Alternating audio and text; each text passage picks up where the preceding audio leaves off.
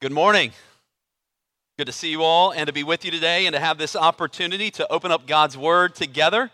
Uh, I want to ask you to join me again briefly in prayer, and then we will open God's Word. Let's pray. Lord Jesus, you have the words of eternal life. To whom else can we go but you? We come to you now. We pray that you would open up the storehouses of your treasures to us, that you would save, that you would sanctify, that you would encourage, that you would teach us everything we need to know. We ask this in Jesus' name. Amen. All right, friends, I want to ask you to go ahead and turn with me in your Bibles to Genesis chapter 30. We're going to be studying today Genesis chapter 30, verse 25 all the way to the end of chapter 31. It's a little bit of a long passage today. If you're using the Bible that we provided, I think the passage is on pages 24 and 25. Is that right, Knox? 24 and 25. I think that's it. Uh, if you don't have a Bible of your own, we want to encourage you to take the copy that we have provided in our seats as a gift from us to you. There's nothing more than we would want you to have of your own than a copy of God's Word. So, again, if you don't have a Bible, you can take that copy as a gift from us to you. I want to encourage you to open to the passage so that you can follow along when I read it for us, and then keep it open in front of you because we're going to be looking at it often in our time together. Our passage this morning is a long one, so you know what? We're going to jump right in. I am going to read the entire thing for us, so please do follow along. There is some really interesting stuff happening in our passage today. I'm going to try to explain it as we uh, work our way through this passage, but I think you'll be interested in some of the things that you read this morning. It's going to take about 10 minutes. I timed myself yesterday reading it so that I didn't preach for way too long this morning. It took about 10 minutes for me to read it yesterday. It's probably going to take about 10 minutes for me to read it today. So uh, just be prepared. This is a 10 minute Bible reading in church. But we trust uh, that God's word is good. He tells us to give ourselves to the public reading of Scripture. That's what we're going to do. And we know that there are good things for us in this text. So, Genesis chapter 30, verse 25, all the way through the end of chapter 31. This is God's word. As soon as Rachel had born Joseph, Jacob said to Laban, Send me away that I may go to my own home and country. Give me my wives and my children for whom I have served you, that I may go, for you know the service that I have given, given you. But Laban said to him, If I have found favor in your sight, I have learned by divination that the Lord has blessed me because of you. Name your wages, and I will give it. Jacob said to him, You yourself know how I have served you and how your livestock has fared with me. For you had little before I came, and it has increased abundantly. And the Lord has blessed you wherever I turned. But now, when shall I provide for my own household also? He said, What shall I give you? Jacob said, You shall not give me anything. If you will do this for me, I will again pasture your flock and keep it. Let me pass through all your flock today removing from it every speckled and spotted sheep and every black lamb, and the spotted and speckled among the goats, and they shall be my wages. So my honesty will answer for me later when you come to look into my wages with you. Every one that is not speckled and spotted among the goats and black among the lambs, if found with me, shall be counted stolen.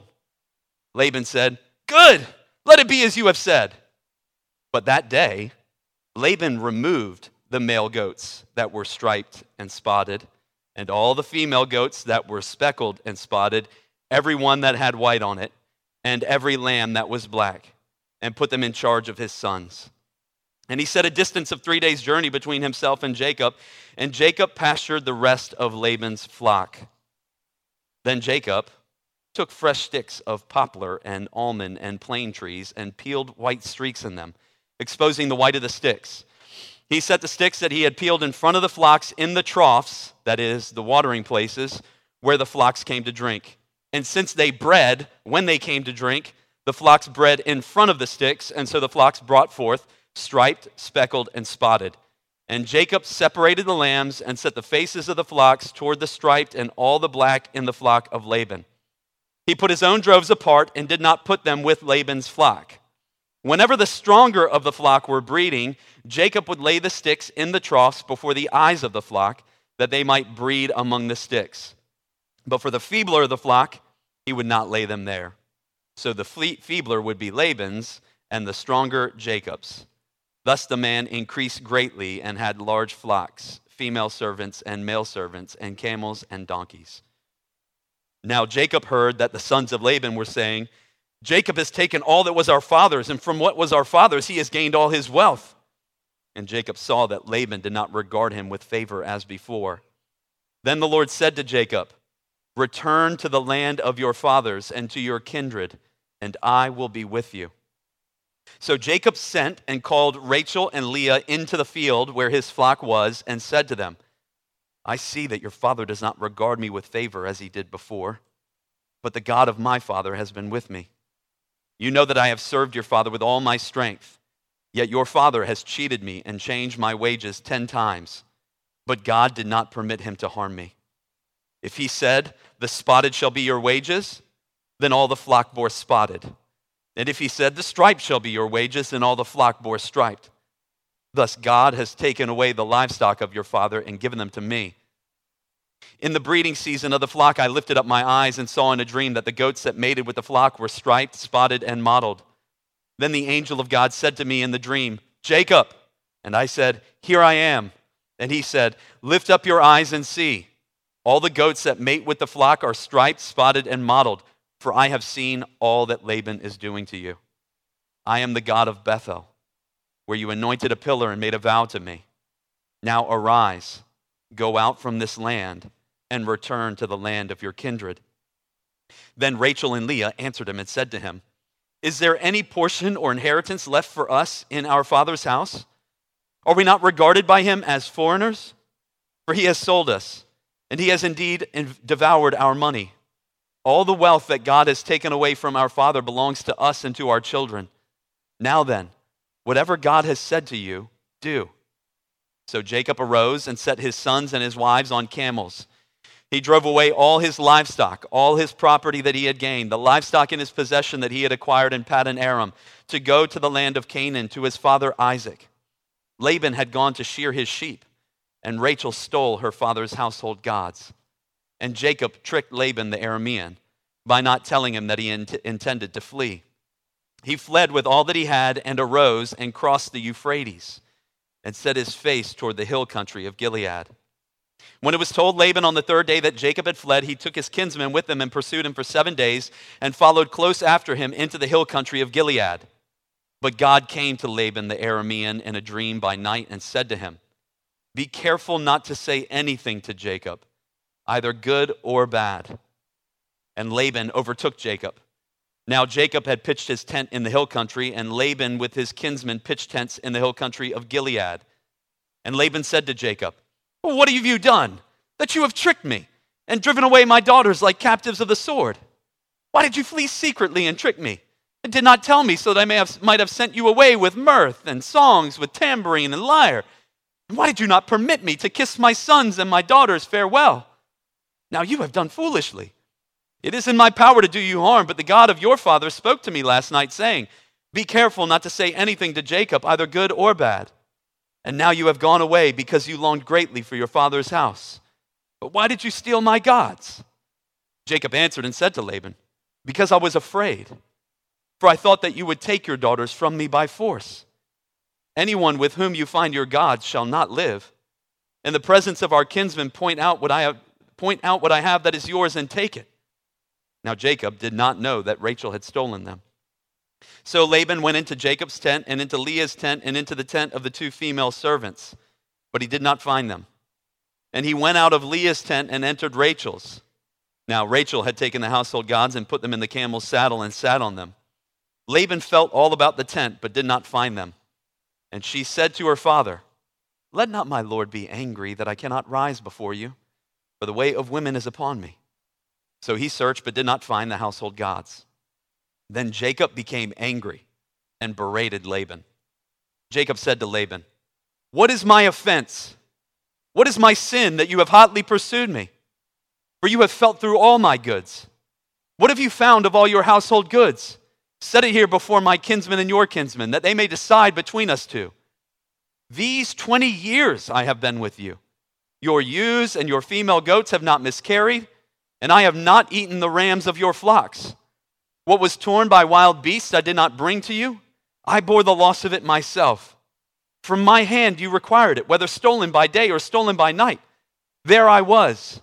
By day the heat consumed me, and the cold by night, and my sleep fled from my eyes. These 20 years I have been in your house. I served you 14 years for your two daughters and six years for your flock, and you have changed my wages 10 times. If the God of my father, the God of Abraham, and the fear of Isaac had not been on my side, surely now you would have sent me away empty handed. God saw my affliction and the labor of my hands and rebuked you last night. Then Laban answered and said to Jacob, Oh, the daughters are my daughters, and the children are my children, the flocks are my flocks. All that you see is mine. Uh, but what can I do the, th- this day for these my daughters, or for their children whom they have borne? Come now, let us make a covenant, you and I, and let it be a witness between you and me. So Jacob took a stone and set it up as a pillar. And Jacob said to his kinsmen, Gather stones. And they took stones and made a heap, and they ate there by the heap. Laban called it Jegar Sahadutha, but Jacob called it Galeed. Laban said, This heap is a witness between you and me today. Therefore he named it Galeed and Mizpah, for he said, The Lord watch between you and me when we are out of one another's sight. If you oppress my daughters, or if you take wives besides my daughters, although no one is with us, see, God is witness between you and me. Then Laban said to Jacob, See this heap and the pillar which I have set between you and me. This heap is a witness, and the pillar is a witness, that I will not pass over this heap to you, and you will not pass over this heap and this pillar to me to do harm. The God of Abraham and the God of Nahor, the God of their father, judge between us. So Jacob swore by the fear of his father Isaac. And Jacob offered a sacrifice in the hill country and called his kinsmen to eat bread. They ate bread and spent the night in the hill country. Early in the morning, Laban arose and kissed his grandchildren and his daughters and blessed them. Then Laban departed and returned home. Lots to process there, a lot going on there. We won't be able to give adequate time and attention to everything that transpires in these chapters. So we're going to try to focus in on what I think the main lesson of this passage is for us today. So if you're taking notes, uh, the main lesson for us today from this passage is that God will deliver his people from the deceptive and oppressive forces that oppose us. God will deliver his people from the deceptive and oppressive forces that oppose us. And what we're going to do with the rest of the time is what we've done in weeks past. We're going to walk through the passage, we're going to consider what's there. We're going to have to do this quickly because of how long the passage is. I'm going to try to focus our attention on the key points of the passage. We're going to walk through it quickly, and then I want us to see how it points us forward to Jesus and the good news of the gospel. And then we'll consider what it means for us today. Uh, so let's go ahead and take a look at the passage. I think the major contours are pretty straightforward. Right? If we're looking at this from like a 30,000 foot view, what you see is Jacob wants to leave Haran to return to his homeland of Canaan. Laban proposes a deal to keep Jacob around, but surprise, surprise, Laban cheats Jacob again. Jacob, though, still prospers. Then he secretly flees with his family and livestock. Laban chases and catches him, attempts to reprimand him. Jacob berates Laban in response, and they make a covenant to live at peace. That's what happens here. He said, Big picture, broad contours. But to help us understand what this passage has to teach us, I want us to focus first on Laban's deceptive and oppressive ways. I think that's one of the major themes we see throughout this entire passage Laban's deceptive and oppressive ways. I want you to notice first what Laban says when Jacob tells him he wants to leave. Look at verse 27 of chapter 30 with me. Laban says there, I have learned by divination that the Lord has blessed me because of you. Now, we don't know how Laban learns this by divination, but we do know that God will later forbid the practice of divination among his people. And the regular practice of divination among his people is one of the sins that God names that they have been committing that ends up leading to their exile. So the fact that Laban is practicing or participating in divination is not a good look for him. And that look gets worse as we go through the passage. Then look at verse 28. He tells Jacob there, Name your wages and I will give it. Uh, even though it's been like 20 years since Jacob arrived in Haran, you got to wonder if he remembers that this is exactly what Laban said before he deceived Jacob the first time. He told Jacob, Name your wages. And Jacob said, I want to marry Rachel. And what did Laban do? He deceived him and gave him Leah instead. And here he is telling Jacob to name his wages again. And you wonder if sirens are going off in Jacob's head, like, beware, beware, another deception may be coming. And we learn in short order, another deception is coming. Uh, to summarize what's going on here, you have this whole section about flocks, about speckled and spotted sheep and goats and things like that. What you have going on here is Jacob has been in charge of Laban's flocks of sheep and goats. Normally, most sheep are solid white and most goats are solid brown or black, but in every flock, there are anomalies. Some are born striped, spotted, and mottled. These are usually fewer in number and not as strong as the other sheep and goats. So Jacob names his wages. He tells Laban, Here's what I want. I want to go through all of your flock, the flock that I have been in charge of, and I want to take all of the anomalies. I want to take all of the striped, spotted, and mottled animals. That way, if you ever come to me and find solid colored animals in my flock, they'll be counted as stolen because you will have known that I stole them from you. And Laban's like, heck yeah, that's a great deal, right? You get the weak anomalies that are fewer in number, and I get to keep all the solid, stronger ones that you have raised for you. That's a great deal, right? But notice what verse 35 tells us happens next. Laban is not content with that great deal that he's getting. Verse 35 tells us what happens next. That very day, Laban went through his flocks and removed all of the striped, spotted, and mottled animals so that there were no animals left for Jacob to take.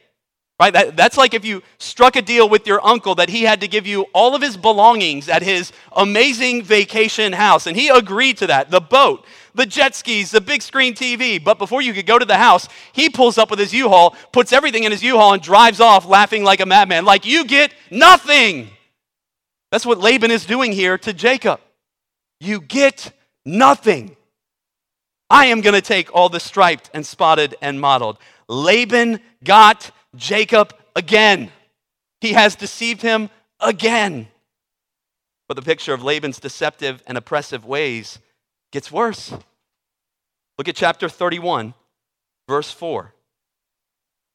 After God commands Jacob to return to Canaan, Jacob calls Rachel and Leah into the field where they hatch a plot to flee. I think both the fact that they had to secretly call, that he had to secretly call Rachel and Leah into the field and that they had to hatch a plot to flee in secret paints a clear picture of what it was like living with Laban. His deception and oppression were seemingly constant. Not only that, look at chapter 31, verse 7. Jacob says flat out, He has cheated me and changed my wages 10 times. And in case it's not clear from the text, these weren't pay raises. As in, he gave me more, he changed my wages for the better 10 times, right? These are pay cuts. Now look at how Rachel and Leah respond in verse 15. They say that their own father treats them like foreigners and has sold them and devoured their money. This guy is a ruthless deceiver. And after Jacob flees, and Laban chases and catches him, the picture doesn't get any better. Laban reprimands Jacob. But as he's reprimanding Jacob, you can't help but think this guy is a delusional narcissist. What have you done that you have tricked me? Right? Like, tricked you? Trick you? You have deceived me numerous times over the last 20 years. You have driven away my, daughter, my daughters like captives of the sword. Right? If, I, if I'm Jacob right here, my jaw is dropping. Like, are you, are you kidding me? Are you saying this right now? What have I done that I would trick you? Let me remind you of how many times you've deceived me. I didn't have to drive your daughters away by the sword because they're running from you just like I am. Not only that, but look at how Jacob describes what it was like when he worked for Laban. Look at verse 38 and following. I have worked for you for 20 years. You've never had any issues with your flocks in the time I cared for them. More than that, if any of your animals, you rich and wealthy Laban, if any of your animals were killed by a wild animal or stolen, I bore the loss of it myself, on top of the fact that you were cutting my wages 10 different times. You've required me to pay even though I have nothing and you own the whole flock. If it weren't for God, I would have nothing right now. Right? Laban, this is like a foreshadowing of Pharaoh. More bricks, less straw. That's what it was like working for Laban. Jacob appears to have been treated only slightly better than a slave, laboring in the heat of the day, sleeping out in the freezing cold at night, getting pay deductions from his already meager check, and seeing his pay decrease over the course of 20 years, all while Laban gets rich. Laban is a deceitful and oppressive force in Jacob's life. But God delivers Jacob from Laban's deception and oppression. That's the second major theme we see in this passage. We really can't miss how clearly God sovereignly blesses and protects Jacob throughout the passage. Mean, but you go back to the beginning of the passage, Laban himself says, God has blessed me because of you. And then, after Laban deceives Jacob by taking all of the multicolored animals before Jacob can get them, Jacob is left with only solid colored animals now to pasture in Laban's flock. He has no animals of his own. So he hatches an interesting plan, one that I don't understand and can't really give answers to, where he strips the bark off of certain trees and places the stripped branches in front of the animals when they bred at the water trough. And this caused solid colored animals and goat, sheep and goats to produce multicolored animals that became Jacob's very own flock, and that flock grew huge and strong. I have no idea how this plan actually worked. I don't understand anything about sheep breeding, right? But we don't really need to know why Jacob's plan worked. You just got to look at verse 8 and following of chapter 31. If Laban said, The spotted shall be your wages, then all the flock bore spotted. And if he said, The stripe shall be your wages, thinking he wouldn't get any wages, then all the flock bore striped. Thus, God has taken away the livestock of your father and given them to me. Now look at verses 11 and following. An angel tells Jacob in a dream, You know how your plan to produce striped, spotted, and mottled animals was successfully was successful? Yeah, that was me. This is basically what the angel is sharing with them. That was God's blessing on you. That is why that plan worked. God abundantly blessed Jacob with great wealth, even though Laban tried to deceive him. Not only that, God was clearly with Jacob, protecting him from Laban. Look at chapter 31, verse 7. Your father has cheated me and changed my wages 10 times, but God did not permit him to harm me. Then what does God do when Laban is chasing Jacob? Comes to him in a dream and he's like, Hey, don't touch my boy. Don't even think about it, right? Don't say anything to Jacob, either good or bad. That, that, don't say a word to him. Do not do anything to harm him, or my judgment will fall on you. Right? You need to think back about how this has already happened in Genesis, right? Remember how God came to Abimelech in a dream and was like, Don't even think about touching Sarah? God has been working throughout Genesis to protect his people and fulfill his promises, and he's doing the same here with Jacob. Laban basically says in verse 29 I was planning on harming you, but God came to me in a dream and told me not to. And then how does Jacob close out his speech to Laban? Look at verse 42 of chapter 31. This basically says it all. If the God of my father, the God of Abraham, and the fear of Isaac had not been on my side, surely now you would have sent me away empty handed. God saw my affliction and the labor of my hands and rebuked you last night. A lot going on in this passage, but what we see centrally going on here is that God delivers Jacob from Laban's deception and oppression. Really, we need to appreciate how this episode here in Jacob's life would have later encouraged the nation of Israel as they also suffered at the hands of a deceitful and oppressive ruler. Right? Consider how similar Jacob's experience is to the nation of Israel's experience in Egypt. I mean, it's almost like Jacob is a microcosm of Israel. Just as God blessed Laban because of Jacob, so God blessed Egypt because of the nation of Israel.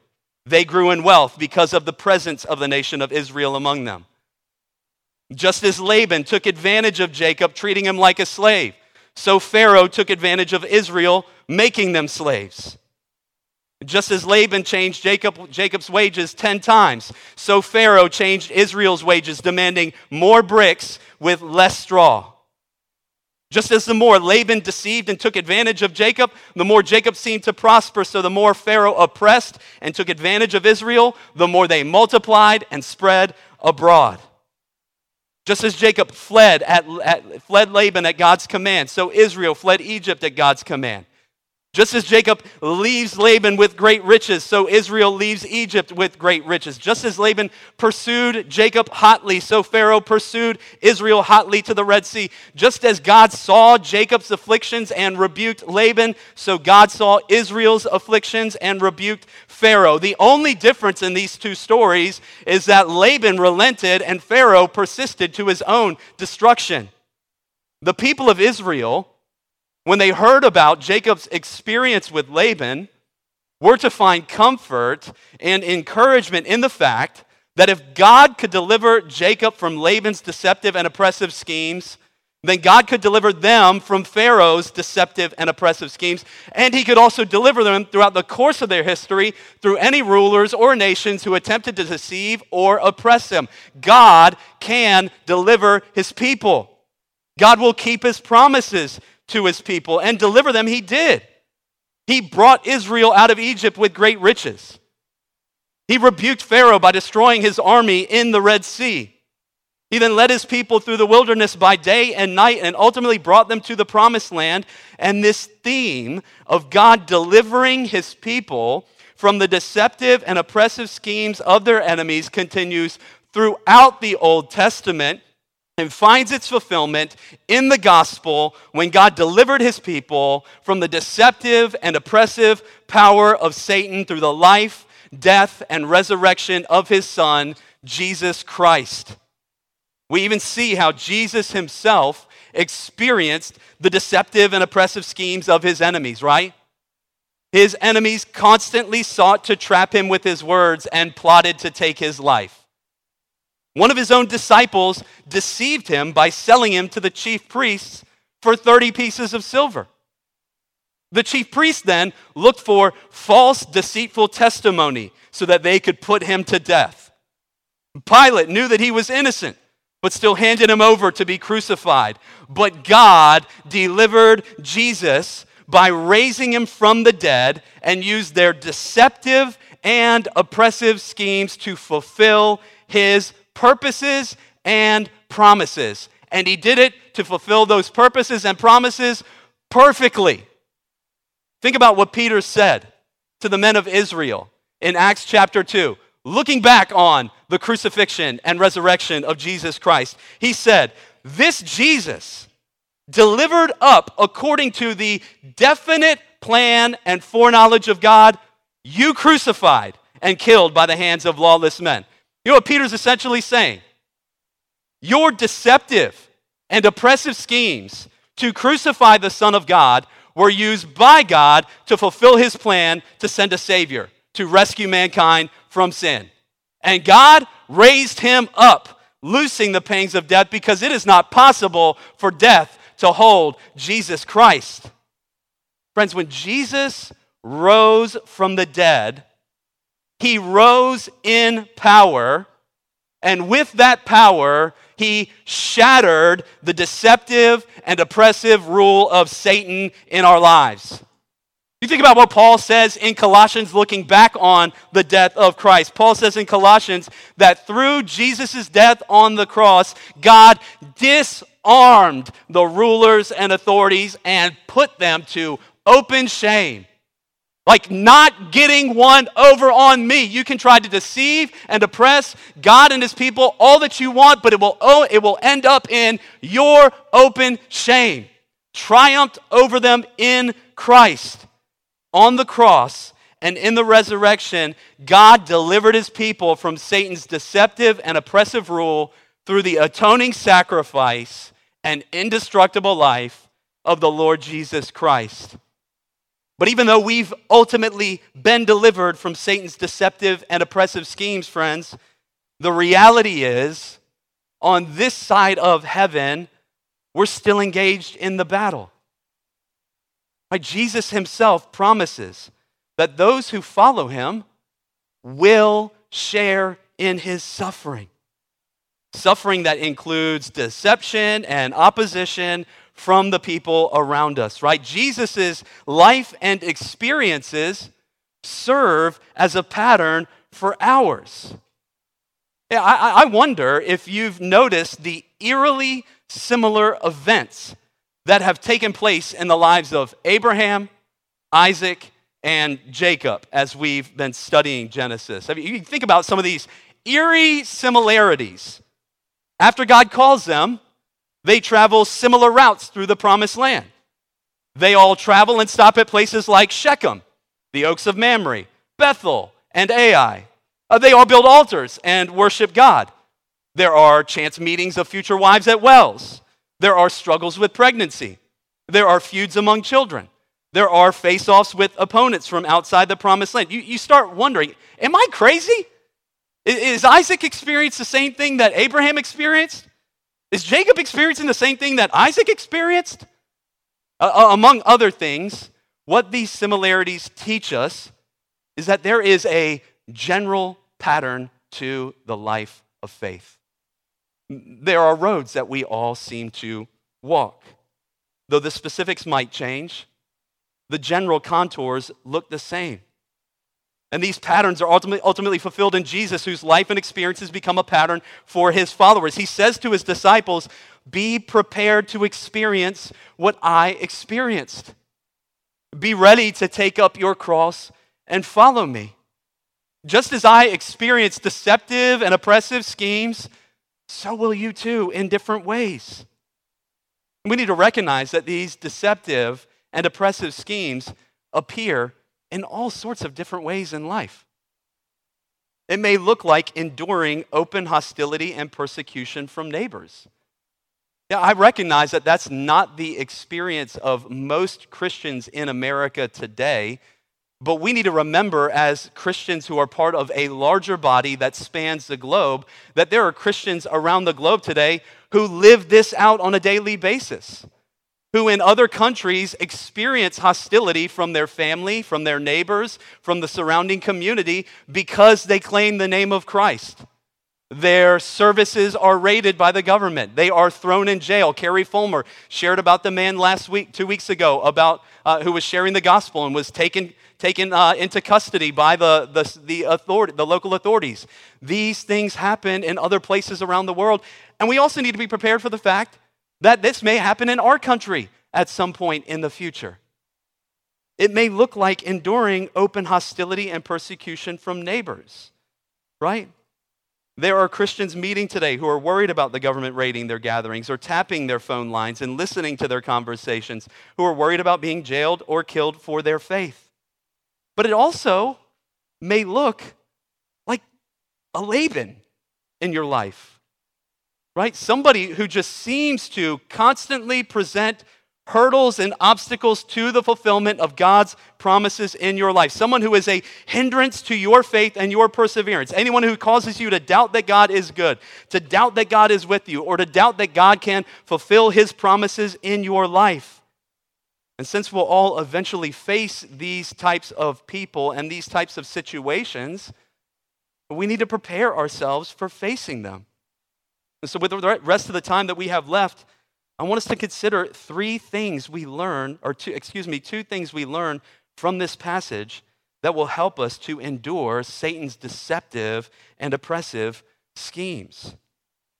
The first lesson we learn from this passage is surprise, surprise, to trust God's promises. You, you might be getting to the point where you're like, again, John, like this has been the application for like 20 straight sermons now but it's the application for like 20 sermons in a row because that has been the basic storyline of Genesis so far since God called Abraham. It has been about the trustworthiness of God's promises. Nothing will stand in the way of God keeping his promises to his people. Every chapter in some way shows how God is being true to keep his promises he made to Abraham and to Abraham's offspring. Right? Remember how God promised that all the nations would be blessed in Abraham and through his offspring. And here you have Laban, a member of the nation of Haran, outside of God's chosen people, experiencing blessing because of his relationship with Jacob, Abraham's offspring. Laban himself says in verse 27 The Lord has blessed me because of you. But God also promised to curse those who curse his people. And what do we see here? That Laban, who deceived Jacob multiple times, who changed his wages 10 times, who has essentially cursed Jacob here, loses the vast majority of his wealth as his flocks decrease while Jacob's increase. God always keeps his promises. God promised to be with Jacob and keep him. And we see him keeping that promise throughout this passage. Jacob says in, in, chapter 31, verse 5, The God of my father has been with me. He promised it in 28, he's keeping it in 31. In verse 7, he says, God did not permit Laban to harm me. Time and time again, we see God keeping his promises. Friends, what is the takeaway for you today? You can trust his promises. You can trust every single promise God has made to you, from the big glorious ones to the smaller, smaller obscure ones. He will keep all of his promises to his people. As you encounter, endure, and experience the deceptive and oppressive schemes of the evil one, you need to arm yourself with God's promises. Think of some of the promises Jesus makes to his people in the New Testament. I will lose none of those the Father has given. You might be sitting here thinking, like, you look around, you're like, that person's got stronger faith than me. They've got stronger faith than me. I'm so weak. I stumbled and I fell this past week. Surely Jesus might lose one and it's going to be me. Jesus says, no, I will lose none. None of those the Father has given me. Jesus says, you will have trouble, but take heart. I have overcome the world. Surely I am going to be overcome by the troubles I am facing. Surely the opposition, I'm enduring and the, the family who doesn't want anything to do with me or the coworkers who seem to stomach, the, this type of opposition will eventually overcome me. Jesus said, No, I have overcome the world. By faith, you are in me, which means you have overcome the world. You are a victor in Christ. Jesus says that He is with us in the valley he is with us in the fire. He is with us in the flood. Nothing will separate us from the love of God in Christ. Surely, war or famine or nakedness or loss of job or loss of money or something else might separate me. No, nothing can separate you from the love of God in Christ Jesus. Just look at how God has been with Jacob for 20 years in the midst of real trials. That he, he was enduring heat by day, sleeping at night in the freezing cold of the desert, wages changing, real trials that he's enduring, painful trials. Nothing is separating him from the love of God in Christ Jesus. God is with them the whole way. Those promises in the New Testament and in the Old Testament through faith in Jesus Christ are yours. You cling to them. That's why we sing Christ the sure and steady anchor, right? In the tempest of the storm. I don't even know if I'm getting the words right, but the, the general gist of the song is what? Life is rough. Hold on to Jesus. He's an anchor. Friends, Christ is present in his promises. You hold fast to those promises. You're holding fast to Christ. You may be being tossed to and fro, but the rock ain't moving. Hold fast to Jesus Christ and to his promises. And you'll need those promises to sustain you in the battle, right? To not have God's promises present with us in the midst of enduring opposition from the evil one is like going into battle with an empty clip. Like nobody, nobody goes into battle with an empty weapon, with no, no ammo in their weapon. You need to arm yourselves with God's promises. How are you doing? Arming yourself with the promises of God, with Jesus' promises to his people. Obviously, one of the main ways that we do that is by reading the word, right? Regularly being in scripture and saturating our minds and hearts with God's promises to us. And, and I know it's, it's more, I would say, it's been more and more popular for a while with the advent of social media and things like Instagram for like people to take a, a great picture of their cup of coffee with their Bible next to it. I've actually done it right? So I'm, I'm calling out myself here. It's like, this is an awesome setting. I'm sitting down with my cup of coffee and my blanket. I've got my Bible here, and God's promises are present with me. And they are, right? But the promises of God are not made for cozy mornings on the couch with your blanket and your coffee. They are made for war. When you are in the midst of battle and you are clinging with a white knuckle grip to God, you are holding fast to his promises. So, by all means, use that cozy morning on the couch and that hot cup of coffee to saturate your mind with God's promises and Christ's promises to his people. But know that you are then taking those out into the midst of battle. We also saturate our minds and our hearts by listening to God's promises in song. Uh, what we were doing this morning was singing God's promises to ourselves in the midst of our songs. Whether it's listening to hymns, using the music playlist that Angela created on Spotify so you can prepare your hearts for worship by singing the songs that we're going to sing on Sundays, we can fill our minds by singing God's promises. And we can also arm ourselves with God's promises by living in community with other Christians.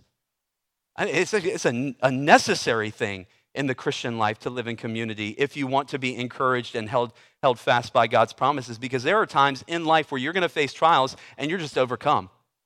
And it is too much for you.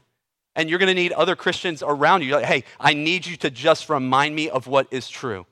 Tell me what is. You need other Christians around you holding up your arms in the midst of that battle. If you want to arm yourselves with the promises of God, you need to do so in the midst of Christian community. It's one of the things that we are doing here today is we are reminding one another of the promises of God in Christ Jesus. We're reminding one another that glory is coming. This life is not all that there is. The shadow is passing. The valley of the, the, the, the shadow of death will end. We are going to come up into a beautiful and glorious place, friends, and that day is coming soon. And kids, this is hugely important for you all. One of the things that we're doing here when we gather each week is reminding ourselves of those promises to us, filling up on them so that we can go st- be strengthened for the week ahead. So I want to I want to encourage you when you're listening to the songs or singing the songs or listening to the sermons, one of the things that you want to pay careful attention to are God's promises. So I want you to imagine with me kids that you're walking down the sidewalk and you see on the sidewalk as you're walking $100 bills laying on the ground. And you look and you're like, oh my gosh, there are $100 bills uh, all the way up this sidewalk. Would you just ignore them and walk past them? Or would you pick them up? You can shout it out. Pick them up. Of course, you're going to pick them up because of how valuable they are. When you're at church, it, it might be easy to check out and to just walk by these glorious and valuable promises of God that are just coming at you kind of in a steady stream through the service, but I want to encourage you to lock in and to focus and try to listen as much as you can and to pick up those glorious and valuable promises that God has made to us in Christ. And one of those promises that He has made to all, whether you're a child or an adult, if you don't know Jesus, God has promised to turn away nobody who comes to Him in faith. It doesn't matter what you've done, what sins you've committed, how bad you've been, how, how bad you think you might have been. God will forgive anyone who turns in faith and repentance towards his son, Jesus Christ. And that promise is good from now until the day that you die. You can, you can accept God and turn to him through faith in his son, Jesus, today and know that your sins will be forgiven. In the midst of deceptive and oppressive schemes, we should remember and trust God's promises. The second thing uh, and more briefly, we should also take comfort in God's protection. You can't miss how clearly God protects Jacob in this passage. In verse 24 of 31, when Laban was hotly pursuing Jacob to do him harm, God stopped him. In verse 29, Laban basically says, I was going to harm you, but God stopped me. Verse 42, Jacob says, If God had not been on my side and protected me, I'd have nothing at all. God saw my affliction and rebuked you. Friends, we can take comfort in the fact that God protects us in the midst of the battle. He is a sun and a shield, He is a refuge and a fortress, a strong tower in times of trouble. But we also need to remind ourselves that that does not mean that God won't allow bad things to happen to us. It doesn't mean that He won't allow us to experience deception, oppression, and opposition. Right? Jacob experienced 20 years of hardship at Laban's hands. He was deceived multiple times. His wages were changed 10 different times. The heat consumed him by day, the cold by night. Sleep fled from his eyes for 20 years.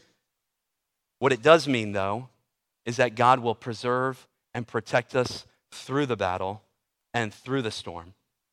Right? He, he will use the opposition we face to bring about his ultimate purposes, which is why we don't need to fear satanic op- deception or opposition. It's why we don't need to fear people like Laban in our lives who seemingly stand in the way of God's promises to us. God is able to protect us and preserve us through every single trial we face. And I know that's, that may be hard if you're in the midst of trials and in the midst of suffering, but I just want to encourage you to remember that you know how the story ends. Right? Have you ever been watching a, a, scary or an intense movie with somebody? You've seen it before, but they haven't. This happens sometimes with my wife, Leah. She, she is happy for me to admit she struggles to watch intense movies and shows and things like that. She picks up her phone. As soon as she starts scrolling, I know this is too intense for her, but she'll often ask me, just tell me what happens. Just let me know that the person's okay in the end. If you've ever watched a show where they haven't seen the show and you have seen it, right, you have a different response to the show or movie than they have. You're not like gripping your seat, waiting, what's going to happen? What's going to happen? You know what's coming, so you're just chilling. Like, this is funny. I was like that too when I watched this for the first time. Right, friends? You know the ending. You know how the story ends. God will protect and preserve you in the midst of every storm, in every trial, and every battle. You know how your story ends. It ends with you in glory. And no deceit, no deception, no opposition will follow you into glory. Isn't it interesting?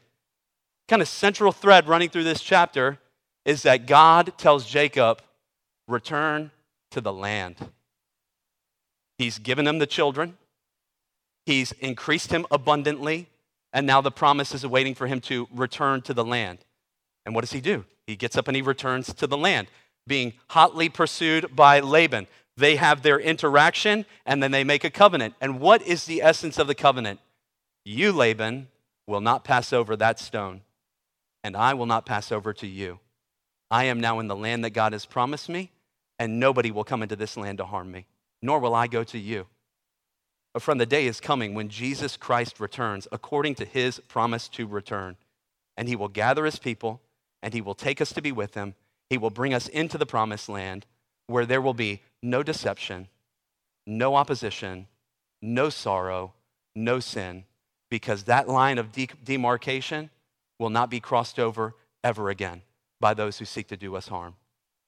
God can and will deliver his people from all opposition. And you can bet your life on that promise. Let's pray.